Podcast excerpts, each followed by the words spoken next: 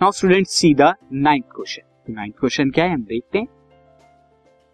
Question है student define power आपको पहले पावर को डिफाइन करना है और उसके बाद इसके एसआई यूनिट को बताना है.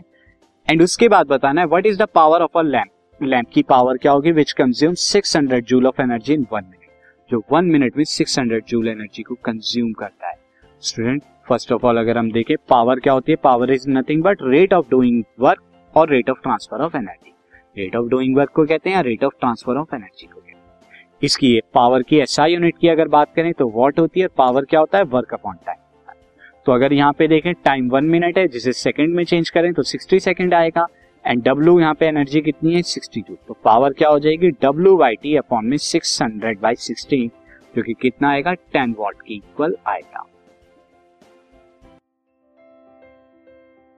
This podcast is brought you by hub hopper Shiksha Abhiyan अगर आपको ये पॉडकास्ट पसंद आया तो प्लीज़ लाइक शेयर और सब्सक्राइब करें और वीडियो क्लासेस के लिए शिक्षा अभियान के यूट्यूब चैनल पर जाएँ।